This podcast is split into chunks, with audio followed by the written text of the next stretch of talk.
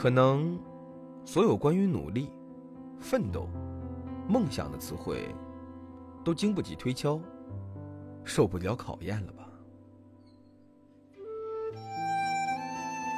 总会有个人劝我，算了吧。你现在学英语有什么用？就像你能出国一样。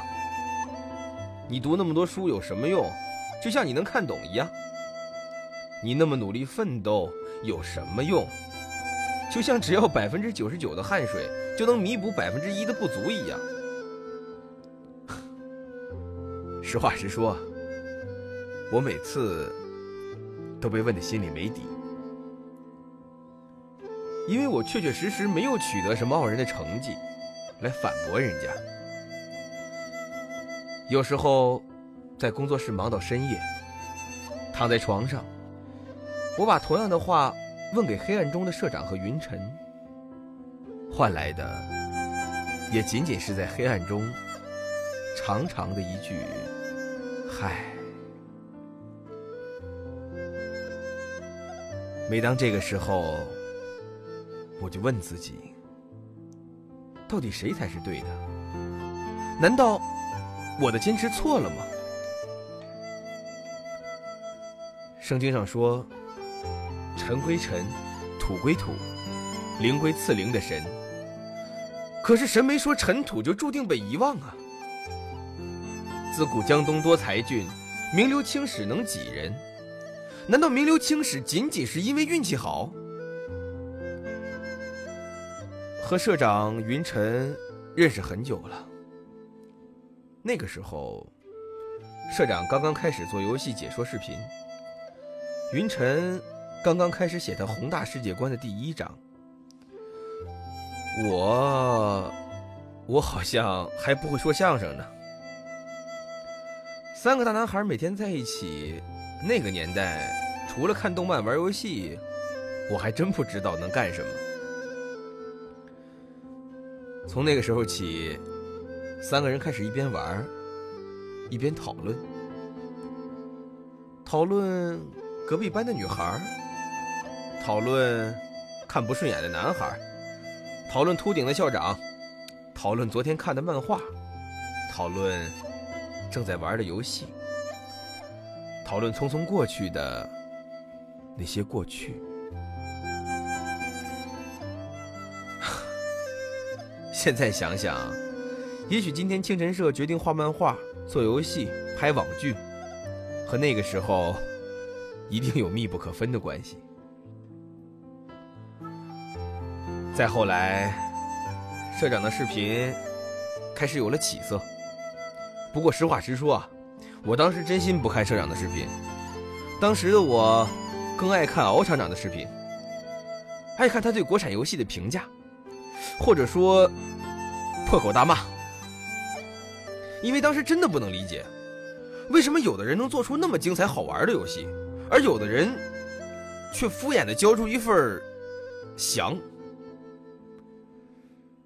但是渐渐的，我选择默默的支持，选择包容，到后来选择鼓励，可能是年龄增长的原因，或者。是心境的改变，我不再想一味的吐槽、指责国产游戏多么的不好，我更希望它成长，因为随着我一天天长大，我以后也会有孩子，我不希望有一天我的孩子依然玩着外国游戏厂商制作的游戏，耳朵里听着无休止的吐槽，骂着软弱不堪的国产游戏。我不希望我的孩子依然看着弱智剧情的漫画，看着连抄袭都没有诚意的动画长大。换句话说，反正也是不想孩子输在起跑线上。那为什么只在身边比呀？地球村这么多年了，为什么不和世界比呀？其实，原来中国不是没有大闹天宫啊，不是没有九色鹿啊，中国也不是没有《仙剑奇侠传》啊，也不是没有《刀剑封魔录》啊。可是，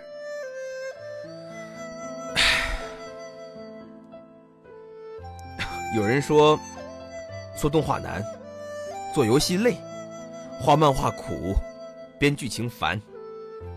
然后又列举各种各样的不成文的规定，各种各样的不利条件，总之是由种种原因导致的。但是我想说，真正闪闪发光的理想是不会褪色的，给读者、给玩家带来快乐的心是不会变质的。如果就因为条件艰苦、环境不利，你给我说说反法西斯战争到底是怎么胜利的？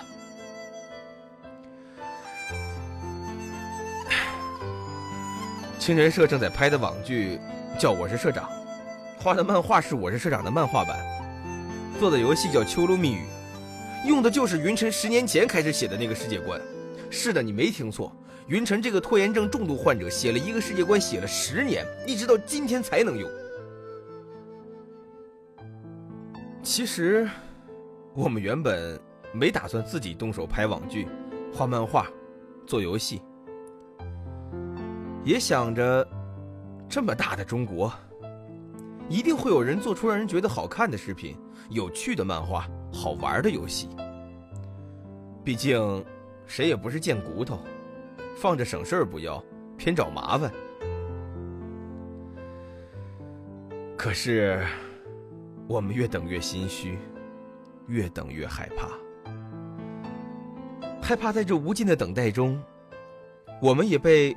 所谓的不成文的规矩左右，所谓的不利条件控制，直到熬成一个颓废的中年人，一个萎靡的老年人，看不到王师北定中原日，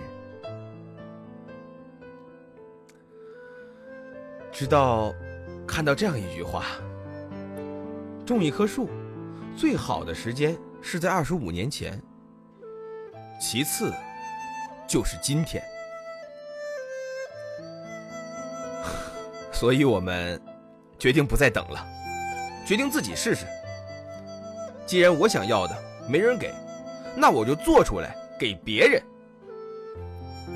也许我今天说的，我们正在做的，对于不久的以后，对于十年、二十年、三十年这样的以后，是没有任何意义的。可是，漫长的岁月嘛，本就如此。我们哪怕穷尽一生的努力，都会化作滚滚长河中不起眼的浪花，扑通，消失不见了。可是，它对于今天的我们有意义，很有意义。它让我们不会因为碌碌无为、虚度年华而悔恨，也不会因为为人卑劣、生活庸俗而愧疚。这样，不论最后我们成功与否，我们都能够说：我已把自己整个的生命和全部的精力献给了我最爱的事业，为人类的幸福。快乐而奋斗。